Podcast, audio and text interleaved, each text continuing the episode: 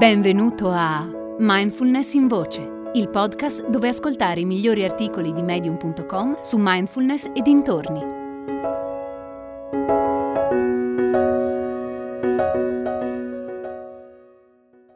Poco tempo per meditare? Prova la mindfulness informale di Silvia Clare. Sia io che mio marito insegniamo mindfulness e di solito lo facciamo insieme. Siamo specializzati nel dare aiuto alle persone che soffrono di disturbo da iperattività o post-traumatico o che vivono con qualcuno che ha tali patologie. Il nostro insegnamento si ispira alla tradizione di Thich Nhat. Spesso le persone ci raccontano quanto sono impegnate e questa, dicono, è la ragione per cui trovano così difficile inserire la mindfulness nella loro routine quotidiana. Sorridiamo. Anche noi abbiamo una vita impegnata. Il mese scorso sono riuscita a scrivere solo un articolo per la rubrica Mindfully Speaking, perché sono stata davvero molto presa. Mi stavo anche riprendendo dal Covid non avevo ispirazione. Questo mese sto cercando di recuperare, per quanto anche adesso gli impegni non manchino. Io e mio marito assistiamo diverse persone e questo richiede molto tempo ed energia.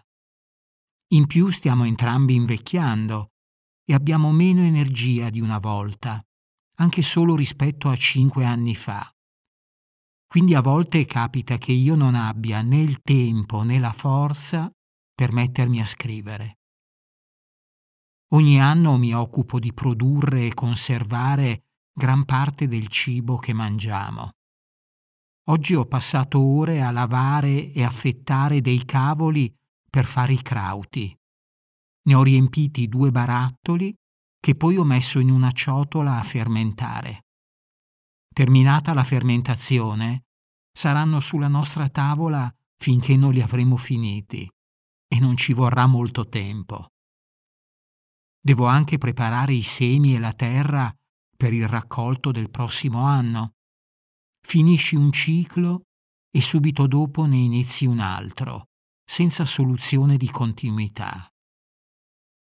Ho parecchie cose da fare, vero, ma non sono mai troppo impegnata per la mindfulness. Potrei farti una lista di tutte le cose che faccio in un giorno e poi una lista di tutte le occasioni per praticare che ho avuto quello stesso giorno. Le due liste sarebbero più o meno identiche. Le cose da fare sono la mia pratica. La mia vita è la mia pratica. I miei pensieri e le mie emozioni sono la mia pratica. Questo approccio alla mindfulness l'ho imparato da un antico racconto intitolato La donna del pozzo. In quel racconto si dice che nel periodo in cui viaggiava per dare i suoi insegnamenti, il Buddha era solito sedersi sotto un albero e parlare a chiunque si fermasse ad ascoltarlo. Tra quelle persone c'era anche una donna che per qualche soldo raccoglieva l'acqua da un pozzo lì vicino e la portava agli altri ascoltatori. Un giorno, quando tutte le persone se n'erano andate, la donna chiese al Buddha come poteva lei praticare dovendo lavorare tutto il giorno e poi andare a casa a fare le pulizie e preparare la cena per la famiglia. La risposta del Buddha fu fai diventare i tuoi lavori la tua meditazione. Essere presente a ciò che fai durante il giorno è come praticare seduto in silenzio su un cuscino. Nel mio caso, le forme attive di meditazione sono particolarmente efficaci non solo perché soffro del disturbo da iperattività e post-traumatico, ma anche perché sono parecchio impegnata. Lo sono sempre stata e lo sarò anche in futuro. Tra le altre cose, Thich Nhat Hanh ci ha insegnato l'importanza di praticare con piacere. A me piace fare le cose che devo fare, e farle in piena consapevolezza me le fa piacere ancora di più. Sono così presente che il lavoro precedente mi sembra di averlo fatto una settimana fa, non qualche ora fa. Sono talmente assorbita in quello che faccio che perdo il senso di me e del tempo che passa. Semplicemente sono. Mi ci sono voluti anni per fare mio questo modo di approcciare la vita e le cose e ci sto ancora lavorando. Ma sono a buon punto, come la donna del pozzo che portava l'acqua ai discepoli del Buddha. E ogni tanto mi fermo per fare pausa qualche istante. Faccio un respiro profondo, mi immergo appieno nel momento presente e poi continuo con le altre cose. Oltre alla meditazione seduta, a quella camminata e agli insegnamenti di Dharma, nel monastero di Plum Village vengono assegnate delle meditazioni da praticare mentre svolgiamo le nostre attività quotidiane.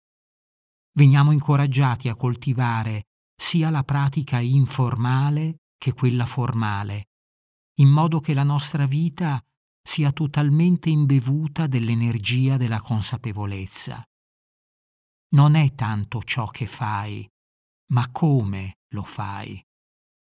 L'unica vera difficoltà di questo approccio è ricordarsi di metterlo in pratica ed è lì che entra in gioco la disciplina. Per me è stato un percorso graduale.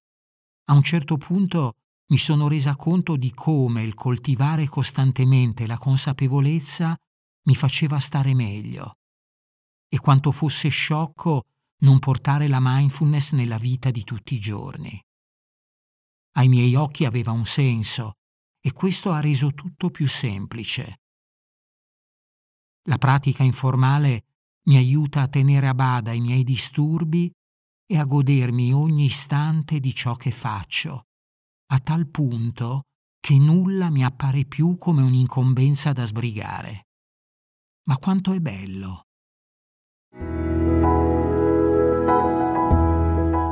Hai ascoltato Mindfulness in Voce, il podcast di Mindfulness Bergamo, www.mindfulnessbergamo.net.